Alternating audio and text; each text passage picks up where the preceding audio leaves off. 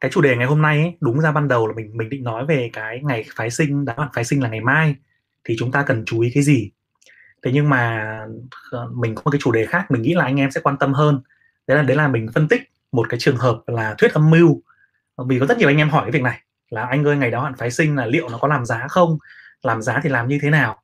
Thế chúng ta thử phân tích trên cái góc độ là thuyết âm mưu là có người làm giá phái sinh. Vậy thì họ làm giá ấy, họ sẽ cần phải làm cái gì? Và phân tích về cả về lợi nhuận, những cái cổ phiếu mà họ mua, những cách thức mà họ làm và lãi lỗ của họ ra làm sao, số tiền họ cần chuẩn bị như thế nào nhé chúng ta hôm nay hôm nay anh em chúng ta làm giống như là kiểu thám tử đi, hoặc anh em chúng ta làm giống như kiểu cá mập đấy chúng ta cũng sẽ có ý định làm giá. Vậy thì khi mà làm giá, chúng ta phải chú ý cái việc gì? Đúng chưa nào? Đấy. Và hãy nhớ rằng đây là thuyết âm mưu nha anh em nhé vì cú không có, chưa có thử làm cái việc này bằng tay bao giờ, thực thực tế của mình bao giờ. Mình chỉ phân tích dựa trên thông tin của thị trường thôi anh em nhìn trên màn hình này. Trên cái màn hình mình share đấy là màn hình của phiên đáo hạn phái sinh tháng trước là ngày 19 tháng 8 năm là, là ngày 19 tháng 8 cái phiên này anh em nhớ không? Là cuối phiên à, giá đóng cửa của VN30 là 1.505 điểm. Cao hơn giá à, của ngày cao hơn giá đóng cửa của VN30 tháng 9 tức là giá bình thường ấy là 1487 và nó cao hơn 18 điểm. Cái việc mà cao hơn 18 điểm này tại sao nó lại diễn ra như vậy? Và mình sẽ phân tích là cái lời lãi của cái người mà muốn giá VN30 đóng cửa cao là như nào nhé. Đây là cái hình à, đây là cái hình trong nhật ký giao dịch của cú. Anh em lưu ý rằng nếu anh em muốn phân tích kỹ thị trường, anh em có thể là copy những cái à, lấy cái hình screenshot ấy và có thể lưu vào file nhật ký giao dịch của mình trong từng ngày thì mình sẽ sẽ thống kê được một cách chi tiết và mình không bị miss. Bởi vì thông tin cả tháng trôi qua rồi thì chúng ta phải xem lại bằng cách là tài liệu thôi, đúng không nào? Đấy, anh em nhìn cái phần này nhá và ngay ngày ngay hôm sau ngày tức là ngày 10 ngày 19 à, tháng 8 thì giá VN30 đóng cửa 1505 nhưng mà ngay ngày hôm sau á thì nó rớt một phát là 42 điểm. Tức là cái việc mà tăng giá mạnh của VN30 của ngày đáo hạn nó không hề phản ánh một cái xu hướng của thị trường. Mà nó chỉ phản ánh được một cái một cái uh, dấu hiệu là làm giá đẩy cao lên trong phiên ATC để ăn tranh lệch giá mà thôi. Đúng chưa chứ chẳng có ai lại đi mua rất nhiều cổ phiếu đẩy giá lên 1505 và để hôm sau rất luôn đến hơn 40 điểm cả. Vậy thì bây giờ mình sẽ đi vào cái phần phân tích là tại sao họ làm như thế và giả định rằng là họ làm như thế được cái gì nhé đây này. Bây giờ mình đi, mình sẽ share cái màn hình thứ hai. Chờ mình một phút mình share màn hình thứ hai. Cái màn hình thứ hai ấy, nó là màn hình à, cái đồ thị của những cái cái con đó.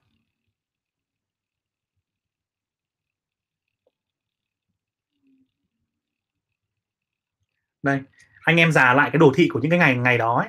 hôm đó thì mình có thống kê ra được một số những cái mã có thanh khoản kém. Đây là chỉ số viên 30 này. Chúng ta so sánh với một số mã mà mình đã tìm kiếm sẵn rồi nhé.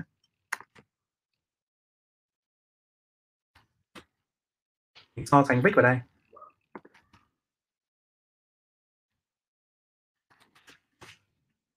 Đây mình uh, so sánh thêm mã.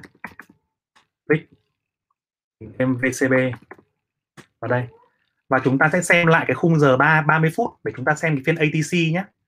Chúng ta xem phiên ATC của ngày 19 tháng 8 này. Anh em để ý phiên ATC của ngày 19 tháng 8 này. Đây ạ.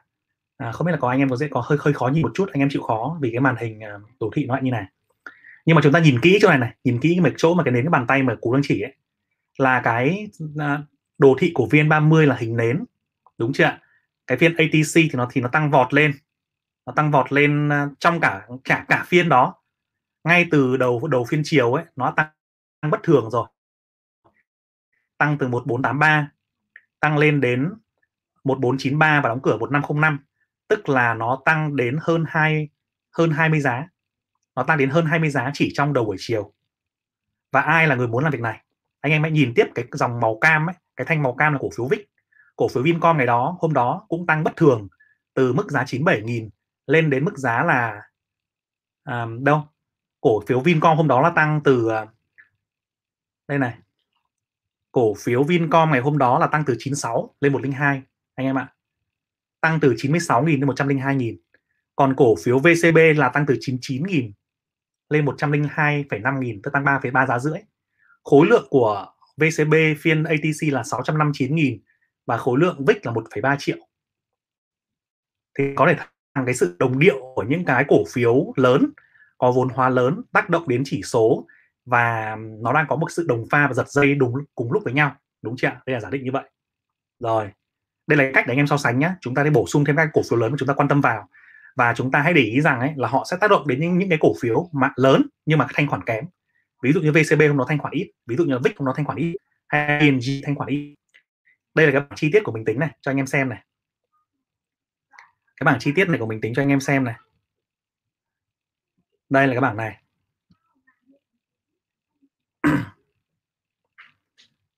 Đây. À, đây là mình đang tiệt thống kê ra ba cái con số năm cái mã mà mình thấy rằng là có cái tác động giá lớn nhất trong cái phiên ATC của ngày hôm đó. Anh em nhìn vào VCB ấy, hôm đó là khối lượng khớp ATC là 659 nghìn VIX là 1 triệu 3 RE là 7 700 nghìn PNG là 300 nghìn VTC là 300 nghìn. À, giá bình thường ấy tức là cái giá giao dịch của cả ngày hôm đó cả ngày hôm trước thì nó là mức này. Nhưng mà phiên ATC tự nhiên phọt lên. Phọt lên 102 nghìn 102 nghìn. Và tại sao mình đang giả định rằng những người này họ cố tình mua lên như vậy? Thì họ sẽ bị lỗ ba nghìn rưỡi đúng thế nào?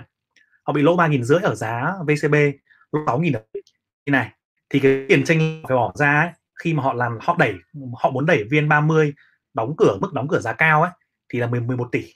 Nó khoảng chừng 11 tỷ. Tổng cái số tiền mua của họ là 284 tỷ. Và số tiền mà họ bị lỗ ngắn hạn trong phiên ATC ngày hôm đó là 11 tỷ rưỡi. Đây là con số mà anh em cần lưu cần lưu tâm nhé.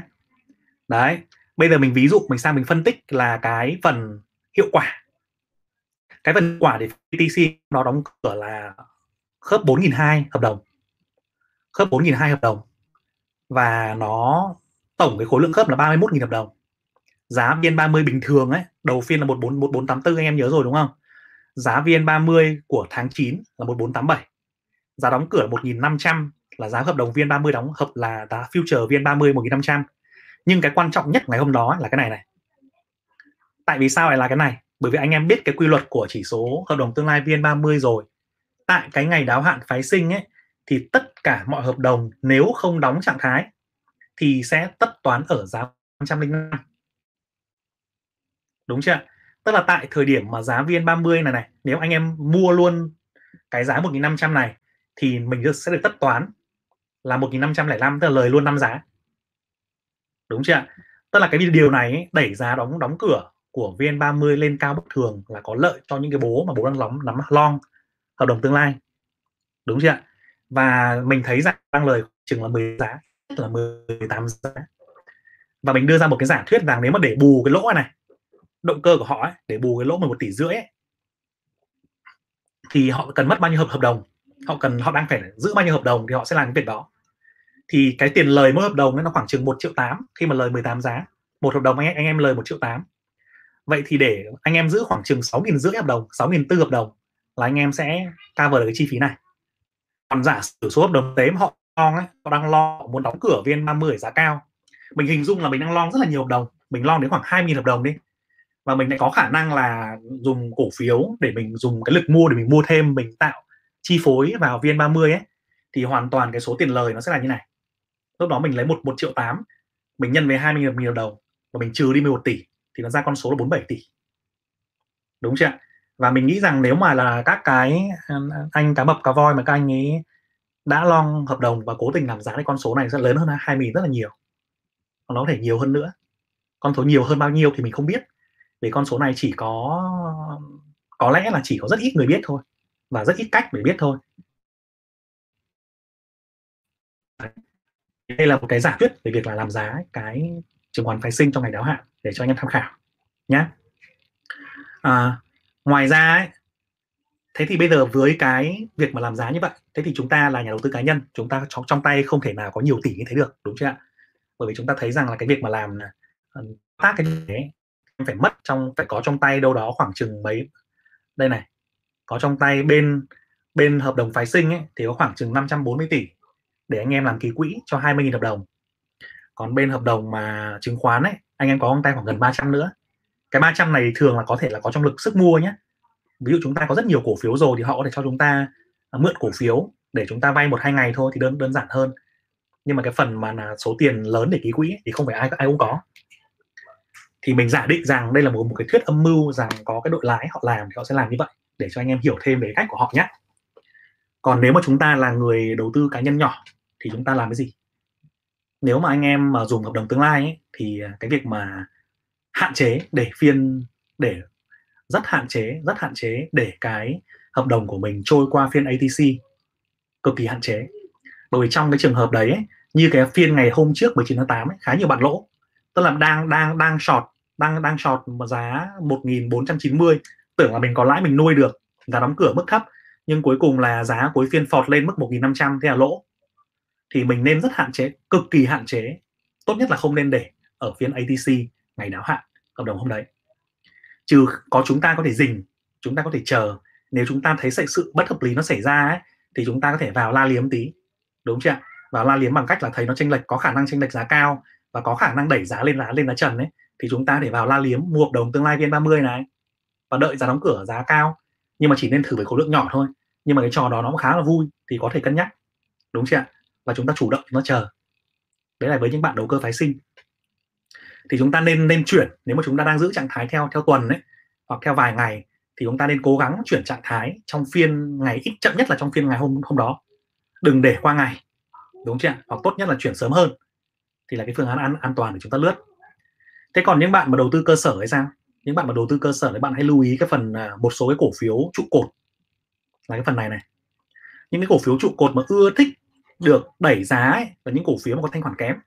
Đúng chưa ngoài ra còn có SAB cơ Masan nhưng mà hôm đấy mình theo dõi mình không thấy hai cổ phiếu đấy tăng tăng giảm nhiều. Mình đi ra một cái ví dụ thôi. Thì ví dụ như là VCB thanh khoản đợt đấy cũng không không được cao. VIX chẳng hạn cũng thế vân vân. Những cổ phiếu này tức là, tức là biên động của nó bình thường biến động là ở mức dự đoán dễ dự đoán và thanh khoản kém. Thì nếu anh em mà nắm giữ những cổ phiếu này thì ờ, cũng hiểu rằng nên hiểu rằng là cái xu hướng trong phiên đáo hạn phái sinh ấy nó không ảnh hưởng gì đến xu hướng chung cả. Bởi lúc nãy anh cho em xem rồi ngay ngày hôm sau là ngày 20 tháng 8 thị trường giảm một phát 3% đúng không? Gần 3% thì tức là cái phiên tăng của ATC ngày hôm 19 tháng 8 nó không ảnh hưởng gì cả. Nếu mà chúng ta nắm nắm xu hướng dài hạn thì chúng ta kệ nó, không ảnh hưởng gì hết. Còn nếu mà chúng ta thấy có một cái cơ hội đầu cơ ở đây, tức là có một thằng dở hơi, nó mua giá cao lên để đáo hạn phái sinh, thì chúng ta có thể bán ra. Bán ra với những cổ phiếu tăng bất thường, như con VIX tăng một phát lên từ 96 lên 102 đúng chưa từ 96 lên 102 và sau đó, ngay ngày hôm sau anh em biết nó giảm về bao bao nhiêu không? Ngay ngày hôm sau anh em biết nó giảm về bao nhiêu không? Đây này, mình chờ mình search cho. Ngay ngày hôm sau thì con ờ, để mình search lại con tích này.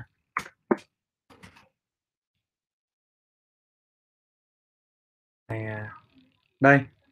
Ngay ngày hôm sau, trong đầu phiên nó giảm về à, 99 rồi, mất ba giá và cuối phiên đóng cửa mức giá là 97 tức là quay về mức giá cũ luôn từ 96 lên 102 và và ngày hôm sau là quay về 96 đúng chưa tức là anh em thấy những cơ hội nó xảy ra bất thường giá tăng giá cổ phiếu VN30 của mình mà mình nắm giữ ấy, tăng bất thường trong phiên ấy thì đấy là một cái sự tăng giá ngắn hạn. Và mình có thể cân nhắc nếu mà mình cảm thấy đủ tự tin và mình phân tích được thì mình có thể bán cái giá VIX đấy đấy ra. Đúng chưa thì đấy là một số cái tư vấn nho nhỏ góp ý nho nhỏ cho anh em để tham khảo phần này nhá. Ok chưa? Rồi rồi, bây giờ mình sẽ đến cái phần à, trả lời câu hỏi của các anh em nhé. Để mình remove cái màn hình này đi. Chờ mình muốn share lại cái màn hình của mình.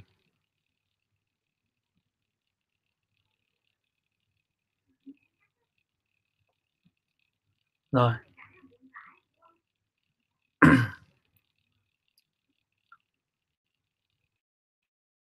Ok. Ngô Lâm Ngô Lâm hỏi là anh ơi mai đáo hạn phái sinh mà hôm nay em đặt short vùng 1439 anh coi mai em nên cắt loss hay giữ ạ? À? những câu này là anh không bao giờ trả lời được vì anh không biết phải làm thế nào cả Ngô Lâm nhé khi mình đã đặt rồi ấy, thì mình sẽ có trách với việc là thoát ra. Lãi mình cũng sẽ chịu trách nhiệm. Mà lỗ mình cũng sẽ chịu trách nhiệm nhá. Không có lỡ gì cả không có lỡ với lầm gì cả bởi vì là tiền trong túi mình mà. Khi mình đặt thì mình mình phải phải có trách nhiệm với nó chứ đúng chưa nào? Và mình tốt nhất là mình đừng có đi hỏi à, đi hỏi những người khác là mình nên làm cái gì với cả cái việc là mua hay bán đó. À, phái sinh thì nó là một cái cuộc chơi về xác suất đấy. Em có thể tham khảo cái video anh mới đưa lên là bốn cái điểm khác biệt giữa chứng khoán cơ bản và chứng khoán phái sinh ấy. Trong đó thì có nói rõ là nhà đầu tư F0 có nên chơi phái sinh hay không. Và khi em chơi phái sinh ấy thì em phải có những cái đức tính gì? Nếu em thấy là em có sẵn rồi thì em phát huy. Còn nếu mà em thấy em chưa có ấy, thì em nên nên trau dồi cái điều đó nhé chứ còn cái việc mà lỡ mua rồi ấy short rồi thì anh không biết nữa ngày mai phải làm như nào nhé bạn Trần Hải Nam hỏi câu này à, chắc là nhiều bạn quan tâm là tại sao lại có thể ăn chênh lệch giá giữa chỉ số VN30 và chỉ số phái sinh vậy? Chính là cái nội dung vừa rồi anh chia sẻ với mọi người đúng không? Thì anh nhắc lại một cái ý nữa là đấy là do cái quy quy luật do cái nguyên tắc về việc là chốt hợp đồng phái sinh ngày đáo hạn tức là tại cái ngày đáo hạn đó, nếu mà em giữ hợp đồng, kể cả long hay là short, em không chịu tất toán, thì em sẽ phải tất toán theo giá đóng cửa của chỉ số VN30. Và hãy lưu ý rằng là như này, cái số lượng hợp đồng VN30 ấy, thì nó không cần chú trọng đến cái số lượng tài sản cơ sở. Cụ thể là gì? Ví dụ như nào ví dụ như là số là cổ phiếu Vincom đi, hay là tổng số cổ phần của VN30 đi, nó là một triệu cổ phiếu nó là một một một à, một triệu cổ phiếu và tổng giá trị thị trường của nó nó là khoảng một nghìn tỷ, là tổng các cổ phần VN30. Anh ví dụ thế thôi nhé. Thế nhưng mà em hoàn toàn có thể làm cho, em hoàn toàn có thể giao dịch cái hợp đồng tương lai VN30 lớn gấp 10 lần số đấy. Vì hai cái tài sản này nó chỉ liên quan đến nhau về mặt chỉ số thôi, chứ nó không ràng buộc với nhau về mặt khối lượng. Cái điều đó nó tạo ra cái sự lệch pha, mà sự lệch pha đó nó tạo lên cái cơ hội ăn chênh lệch giá lúc lúc lúc nãy anh có show ấy thì để mà xem chi tiết thì lát nữa có thể xem lại cái phần đấy mà anh đã trình bày cho mọi người nhé ừ. chào Tống Giang nhé ừ.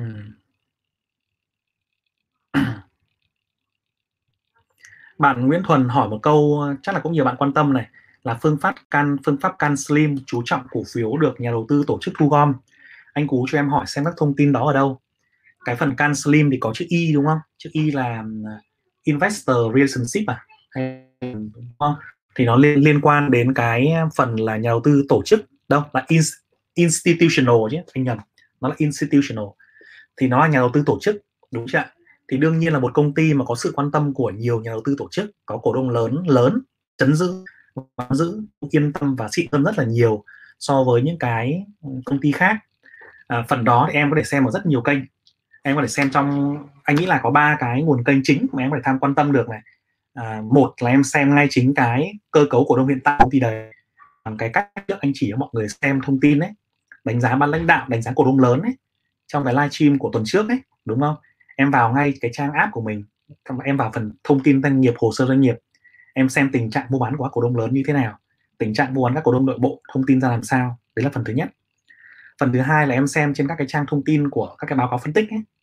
Đúng chưa trong báo cáo báo cáo phân tích của công ty chứng khoán thì bao giờ họ cũng có cái phần này.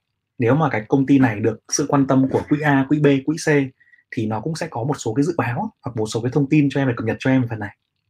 Đúng chưa và cái phần thứ ba thì em phải xem xem lại có rất nhiều các thông tin trên website của công ty đấy hoặc những thông tin kiểu ngoài lề thì mình phải cân nhắc tham khảo. Thì em có thể xem xem thêm cái thông tin cái cách xem thông tin video cách xem thông tin của một trader nhé ở trên YouTube cũng có rồi đấy. Ừ.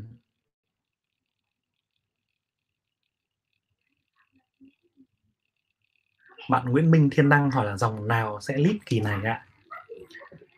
Theo ý kiến cá nhân của anh thì vẫn giống như là những lần trước, anh chưa chưa thay đổi cái phần đấy, là những cái dòng mà đang có cái hoạt động kinh doanh tốt và thị trường tốt. Mà mình nhìn ra bây giờ thì chỉ có mỗi cái dòng tài chính ngân hàng thôi. Còn các cái dòng khác thì chưa có dấu hiệu. Đúng chưa hay là mọi người nói là dòng à, hàng không hay là dòng du lịch gì đó thì có thể là họ sẽ hồi phục. Nhưng mà ok hồi phục thì hồi phục nhưng mình thấy là những cái giá đó giá cổ phiếu ấy nó đang ở mức định giá ở mức khá là cao nó chưa có giảm.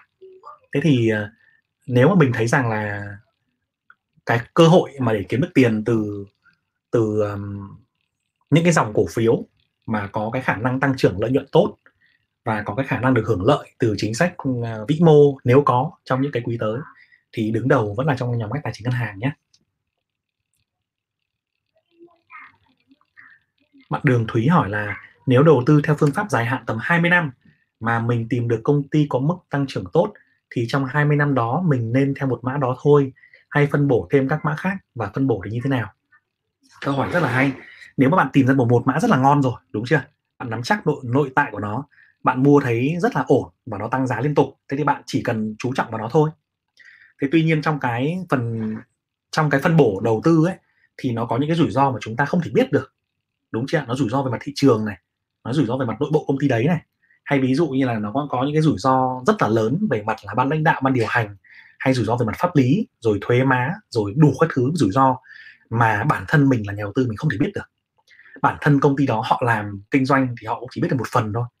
Chính vì vậy nếu mà mình dồn tất cả cỡ tiền của mình vào một công ty thì có lẽ là rủi ro cao quá rủi ro bị cao quá. Thì mình nghĩ rằng trong cái trường hợp mà bạn đầu tư 20 năm ấy, thì cái, bạn nên phân bổ cái danh mục của bạn ra khoảng chừng là ba cổ phiếu đến 5 cổ phiếu, thì là cái con số phù hợp nhất cho nhóm nhà đầu tư cá nhân. Chúng ta sẽ đủ thời gian là chúng ta theo sát từng đấy công ty. Chúng ta sẽ không bị đa dạng hóa quá nhiều danh mục để chúng ta bị giảm lợi nhuận, đúng chưa? Còn nếu muốn đa dạng hóa quá nhiều thì ETF mua chứng chỉ quỹ ETF lại là một cái một cái phù hợp hơn. Còn nếu mà chúng ta có khả năng chọn cổ phiếu tốt thì muốn nên mua là từ 3 năm cổ phiếu nhé để nhỡ cái cổ phiếu này nhỡ đâu giống như mình đẻ ba năm đứa con ấy, đúng không ạ? Nhỡ mình mình chắc chắc chắn là mình không hề muốn thằng nào nó ốm cả. Nhưng mà nhỡ có một thằng nó bị ốm hay nó bị quặt quẹo hay là nó không nghe lời mình chẳng hạn, thì mình vẫn còn có thằng khác. Đúng chưa thì nên phân bổ như vậy.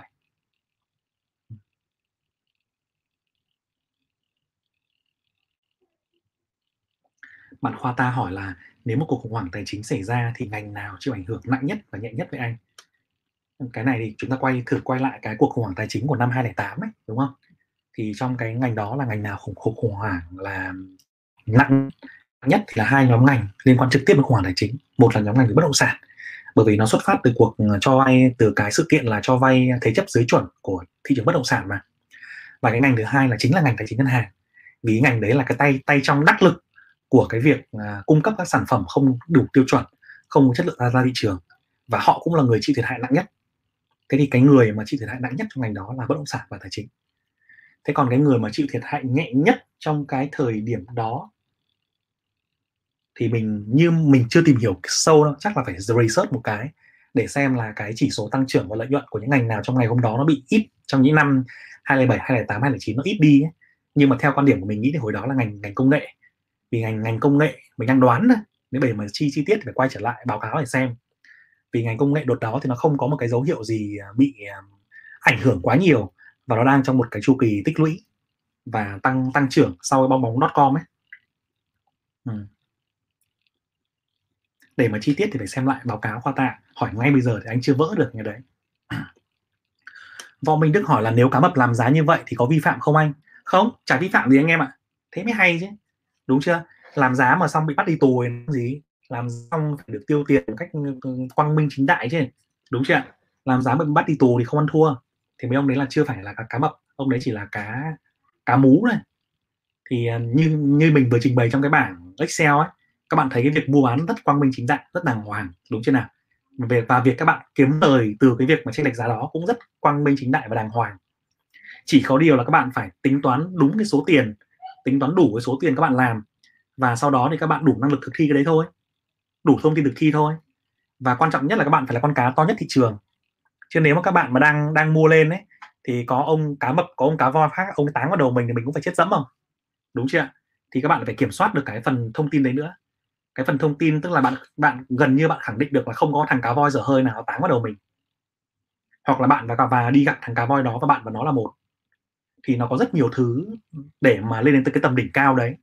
Và họ làm rất là đàng hoàng qua minh chính đại, chẳng có gì sai cả và chúng ta phải chấp nhận được đấy. Giống như là một cái sự chưa hoàn hảo của thị trường ấy. Và và chúng ta nên tận dụng nó. Nên tận dụng nó và theo dõi nó. Chứ nếu mà chúng ta không biết thì chúng ta có thể ăn đòn. Đúng chưa nếu bạn không biết, bạn hoàn toàn có thể ăn đòn, long sọt phải sinh sai và đúng ngày bạn giữ, bạn fail luôn.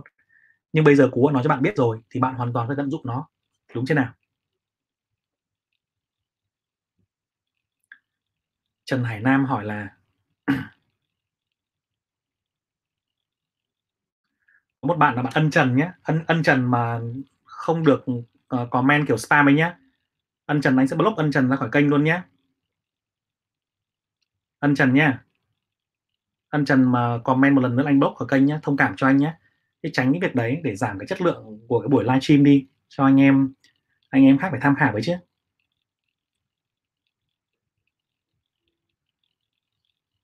À, có một bạn Trần Hải Nam hỏi là tại sao để giảm thiểu rủi ro khi mua cổ phiếu thì nên short chứng khoán phái sinh?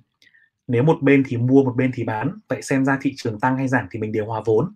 Chưa tính phí giao dịch nữa hả anh? Ừ đúng rồi em. Như này này. Tại sao khi em cần cái đấy? Ví dụ mua một HPG giá 45 nghìn đúng chưa? Em đang long. Nhưng mà chết cha tự nhiên mua xong là cổ phiếu thị trường chiều. Chiều như vậy thì thứ nhất là em bán một triệu cổ phiếu HPG giá ngay bây giờ thì cũng làm giá cổ phiếu của em giảm thêm. Thứ hai nữa là em cũng muốn có niềm tin vào HPG trong dài hạn. Đúng chưa thì em vẫn muốn long nó. Nhưng mà em muốn là, là giảm bớt cái rủi cái rủi ro thật hoặc cấp chí nữa là T3 của em chưa về em không bán được. Có mấy lý do như vậy. Mà em thấy rõ ràng chiếc cha thị trường có vẻ như là đang có dấu hiệu là không chắc chắn lắm về việc lên. Đúng chưa nào? Thế thì khi đó thì em có thể là em phái sinh. Nếu thị trường nó có giảm ấy thì cổ phiếu HPG của em giảm đi hai giá em mất uh, một triệu HPG thì em mất khoảng chừng 2, 2 tỷ tiền cổ phiếu ừ, cơ bản. Nhưng mà phái sinh thì em phải cover lại được. Bao nhiêu đó là do em do số lượng phái sinh em bán. Đúng chưa tức là cổ phiếu HPG là tài sản cơ sở của em thì lỗ nhưng mà phái sinh của em thì lãi. Nhưng mà em vẫn muốn long phái sinh cơ mà. À, em vẫn muốn long HPG cơ mà. Đúng chưa? Hoặc là khi mà em lỡ nhịp ấy em cảm thấy rủi ro quá em làm động tác đó thì nó nó xảy ra trong cái trường hợp mà vừa mua xong thì muốn đổi trạng thái, muốn muốn chạy, mà không chạy kịp, không có đủ khả năng chạy do thanh khoản, do thời gian T3 do nhiều vấn đề. Chính vì vậy phái sinh nó làm cái việc đó cho em được nhé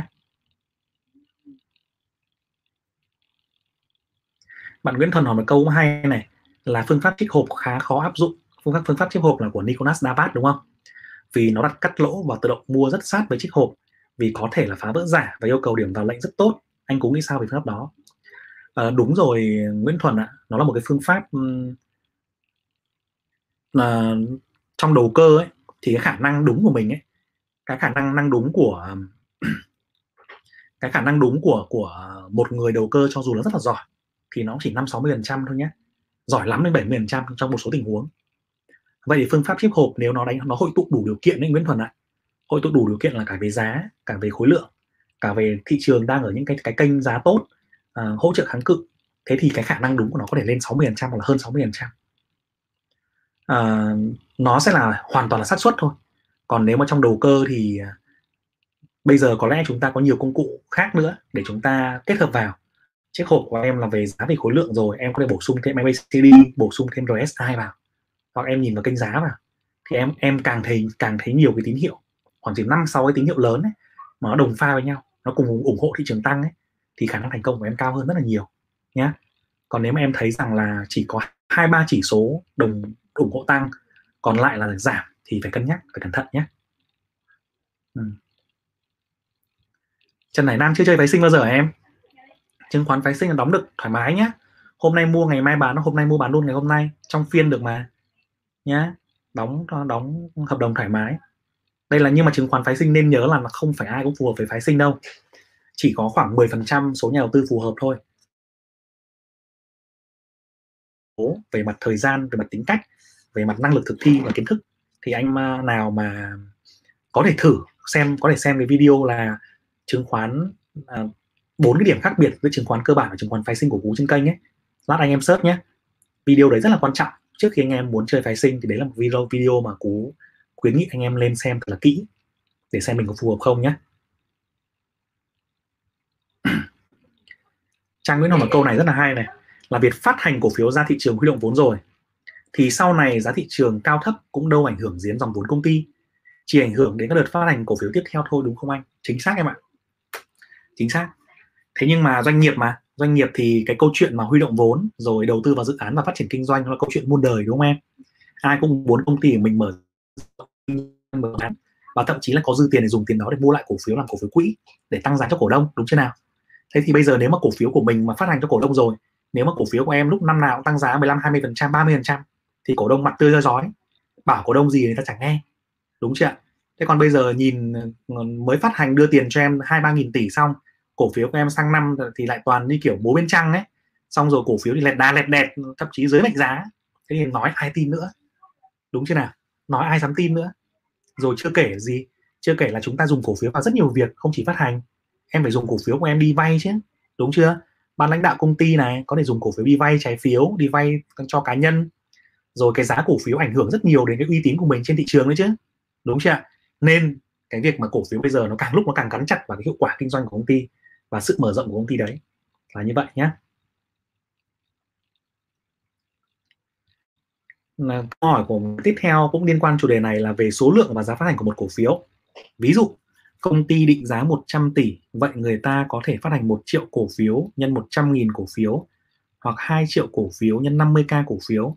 Vậy thì tại sao họ chọn phương án 1 triệu cổ phiếu 2 triệu cổ phiếu?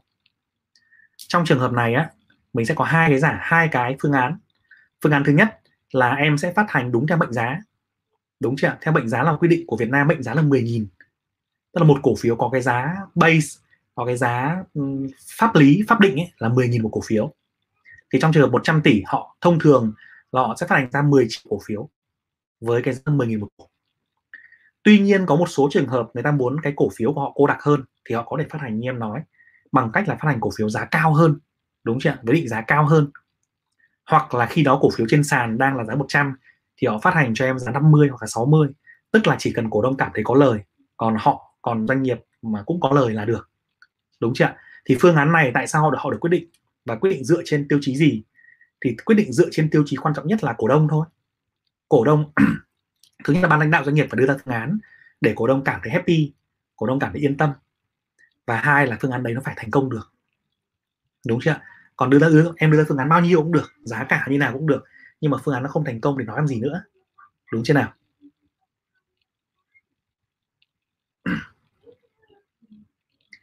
Bạn phạm tào lao nói là f0 tự đẩy mình ra đảo. Kết quả mình nhận được trên cả sự mong đợi.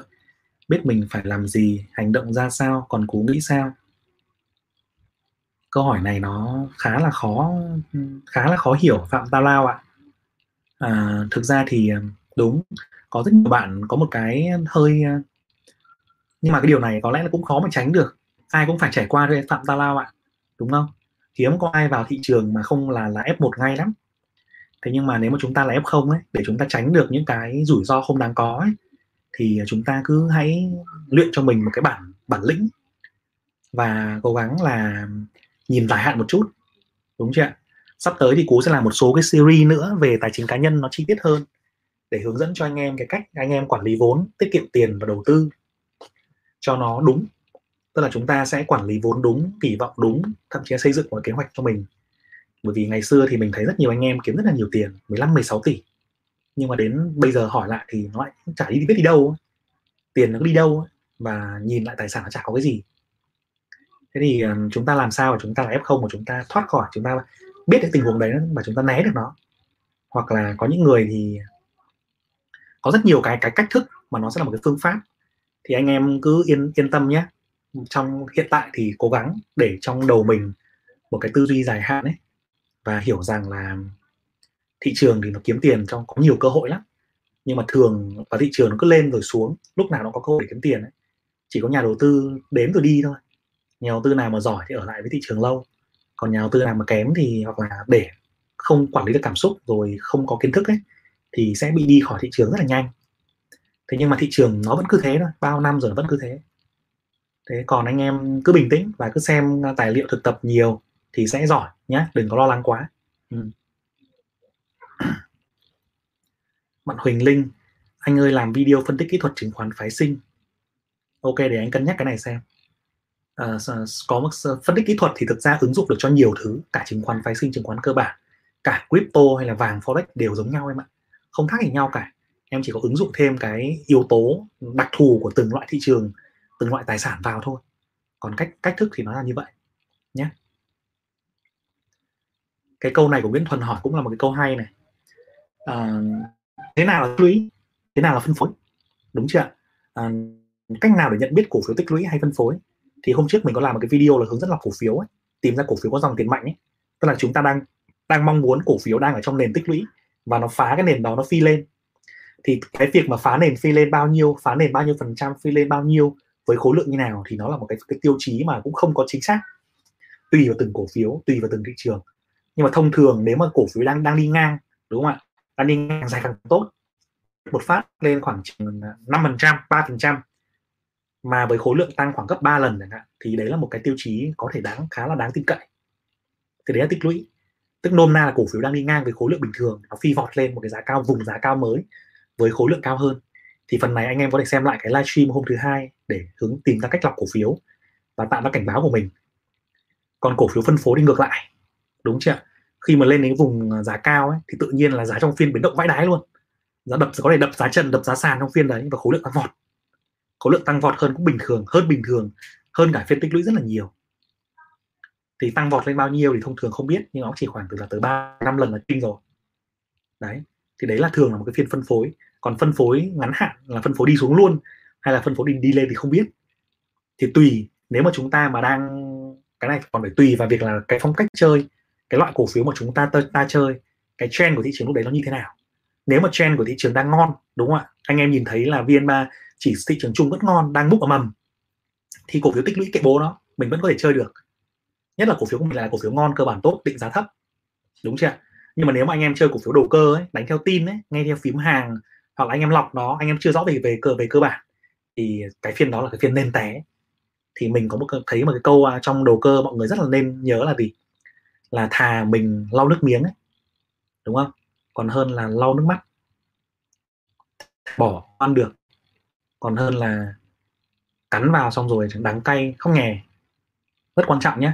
Trong đầu cơ là như thế. Thì chúng ta khi chúng ta đầu cơ chúng ta chúng ta phải chấp nhận cái kiểu đấy và quản lý cảm xúc của mình theo kiểu đấy. Còn nếu anh em đầu cơ mà lại không chuẩn bị kỹ những cái yếu tố đấy ấy, thì dễ đi lắm. Tốt nhất là đừng có đầu cơ. Cứ đầu tư cơ bản đàng dài hạn đàng hoàng là ngon nhé. Trần Hải Nam. Đánh lên đánh xuống. Thì nó do cái phương án lúc đấy, lúc đầu thôi. Em xem lại cái bản lúc đầu nhé có thể đổi lại cái phương án đó bằng đánh xuống thì nó vẫn có. Nó đang long nhiều thì đánh đánh lên. Còn nó short nhiều thì nó đánh xuống đi em. Ừ. xích châu đoàn, thường trung bình anh hâu một lệnh ít nhất bao nhiêu lâu? Tại nhiều lúc hâu lâu quá, đôi khi em bị tâm lý nhờ anh cú cho lời khuyên. Xích châu đoàn à, cũng long sọt phái sinh đúng không? Thì thông thường cái cách nó có nhiều kiểu chơi. Có bạn thì à, chơi thời gian ngắn nhưng cái, cái cách mình mình cảm hợp nhất là mình là mình đánh được theo cái ngày hoặc là tuần. Và cái thời gian của mình là mình long short thì thông thường nó sẽ có thể là ba ba ngày 5 ngày.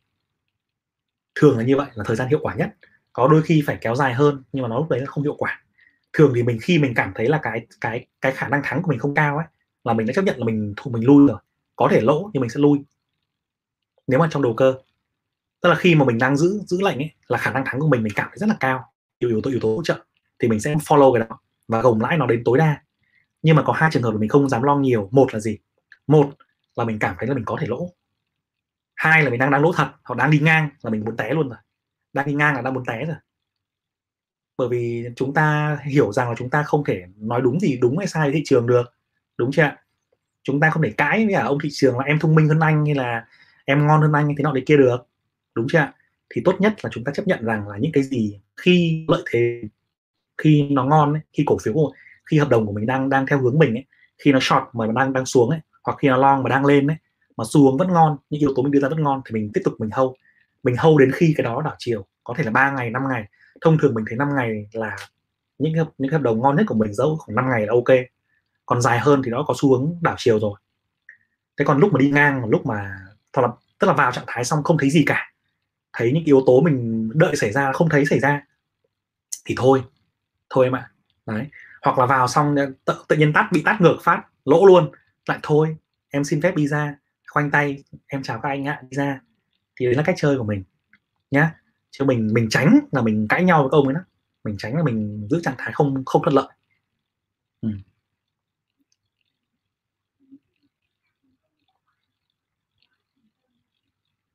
rồi hôm nay có hai hai hai bạn nhé.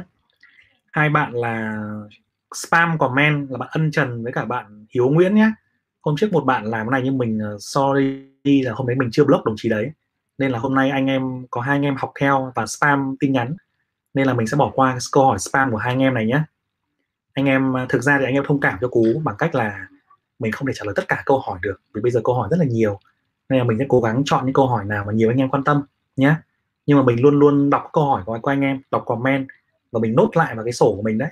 Những câu hỏi nào mà càng được nhiều người quan tâm thì mình lại còn làm video riêng cho câu hỏi đấy nữa cơ nhá, anh em nhé bạn Nguyễn Minh Thiên Đăng hỏi là tình hình Covid làm nhiều doanh nghiệp phá sản thì banh sẽ ảnh hưởng vì nợ xấu. Vậy mua cổ phiếu banh đoạn này có rủi ro không anh? Đúng là một cái vấn đề mình phải nghĩ đến đấy Nguyễn Minh Thiên Đăng ạ. Tại vì đúng như em nói đúng không? Ờ, số doanh nghiệp đóng cửa trong rất nhiều ngành đang bị giảm và phá thậm chí phá sản. À, nhưng mà và cái phá sản đó nó cũng sẽ tạo ra cái nợ xấu không trả được. Và không trả được thì ông banh cũng sẽ bị uh, dự phòng nợ xấu cao lên giảm lợi nhuận và thị trường bị thu hẹp. Đúng chưa để mà đánh giá được cái đấy cụ thể như nào có lẽ phải đợi báo cáo quý 3 của banh ra cuối tháng này xem và đánh giá được. À, thế thì có rủi có đấy là cái rủi ro mình phải theo dõi mà. Mình phải theo dõi và xem kỹ trong báo cáo quý 3 còn doanh nghiệp dệt may doanh nghiệp mà ra xuất khẩu thì bị rút đơn đúng không? Doanh nghiệp mà làm trong ngành F&B ngành du lịch ngành nhà hàng thì bị à, dừng hoạt động và thậm chí là phá sản. Thế nhưng mà chỉ hy vọng là những cái ông mà doanh nghiệp tốt nhất mạnh nhất ấy, thì ông vẫn ngon. Vì à, sắp tới đúng không? Mọi người đều hy vọng rằng sắp tới chính phủ sẽ có một cái gói nào đó hoặc một cái chính sách nào đó để hỗ trợ thị trường về à, chính sách chính sách tài khóa hoặc là chính sách tiền tệ. Thế nhưng mà nếu mà không có cái phần đó thì nghĩ rằng thị trường khó mà nó tự đi lên được khó mà tự đi lên được. Và nếu mà không có phần đó thì phiếu tài chính banh nó sẽ không thể nào bứt phá được. Thì mình nghĩ rằng cái phần đó nó quan trọng hơn là cái phần doanh nghiệp này. Quan trọng hơn doanh nghiệp này. Còn nếu mà doanh nghiệp mà nó vừa vừa ấy, ở mức vừa vừa thì bây giờ là vừa rồi là có một cái thông tư là cho giãn nợ xấu rồi đúng chưa? Chưa cho chuyển nhóm nợ, thì có thể tái cơ cấu được thì trong trường hợp mà được bơm được bơm tiền ấy, thì mọi thứ vẫn ok thì mình hy vọng là kịch bản đó nó sẽ xảy ra, anh em nhé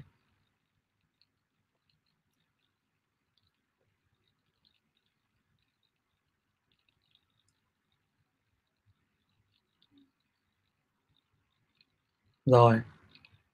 Có bạn Football and Live hỏi là, em có nghe là Techcombank là bệ đỡ của Vingroup và Masan. Anh giải thích cho em mối quan hệ của mấy ông này với ạ. Techcombank à, là bệ đỡ, tức là ông cái ông động vốn chính cho Masan và Vic ấy. Anh em có thể có thể thấy là trong tất cả các vụ thương vụ mà huy động về vốn, huy động về trái phiếu hay là những những sản phẩm bán chéo ấy thì Techcombank họ hỗ trợ hai ông này rất là nhiều. Đúng chưa?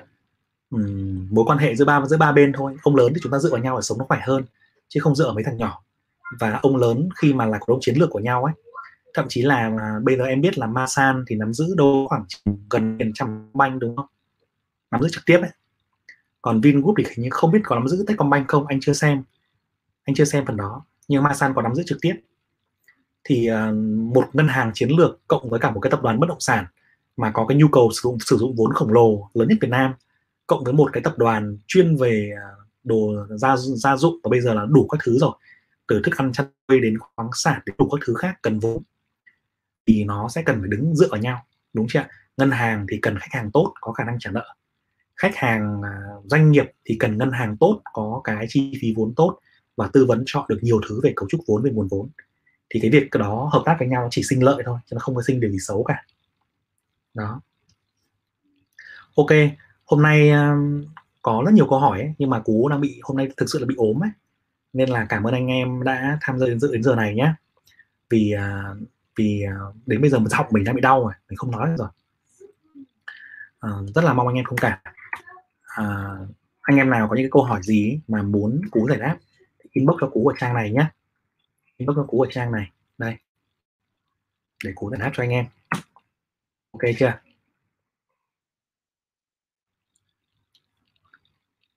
Đấy anh em inbox cho cú ở đây nhé còn anh nào mà quan tâm đến cái lúc nãy mình còn nói đến cái cổ phiếu chứng khoán phái sinh ấy, thì đây là cái video mà anh em rất cần đọc này. Đây là cái video mà anh em rất là nên nên quan tâm này. Cái video này này. Video chứng khoán phái sinh này này. Đây. Anh em nên nên xem kỹ cái video này. Đây ạ.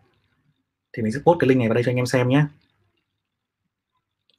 Nhớ rằng là chứng khoán phái sinh thì nó rất là hấp dẫn, nó rất là vui nhưng mà nó sẽ không phù hợp với số đông đâu nên là chúng ta phải chuẩn bị kỹ những cái kiến thức mà trước khi chúng ta chơi nhá. Đây là cái phần này nhá. Anh em có thể tham khảo phần này trước khi mà chúng ta quan tâm à, chúng ta đầu tư vào phái sinh trong phần comment nhé à, ờ, bây giờ thì giọng cú nó cứ bé nó bị giọng ấy. Thì anh em rồi cho em ngủ ngon nhé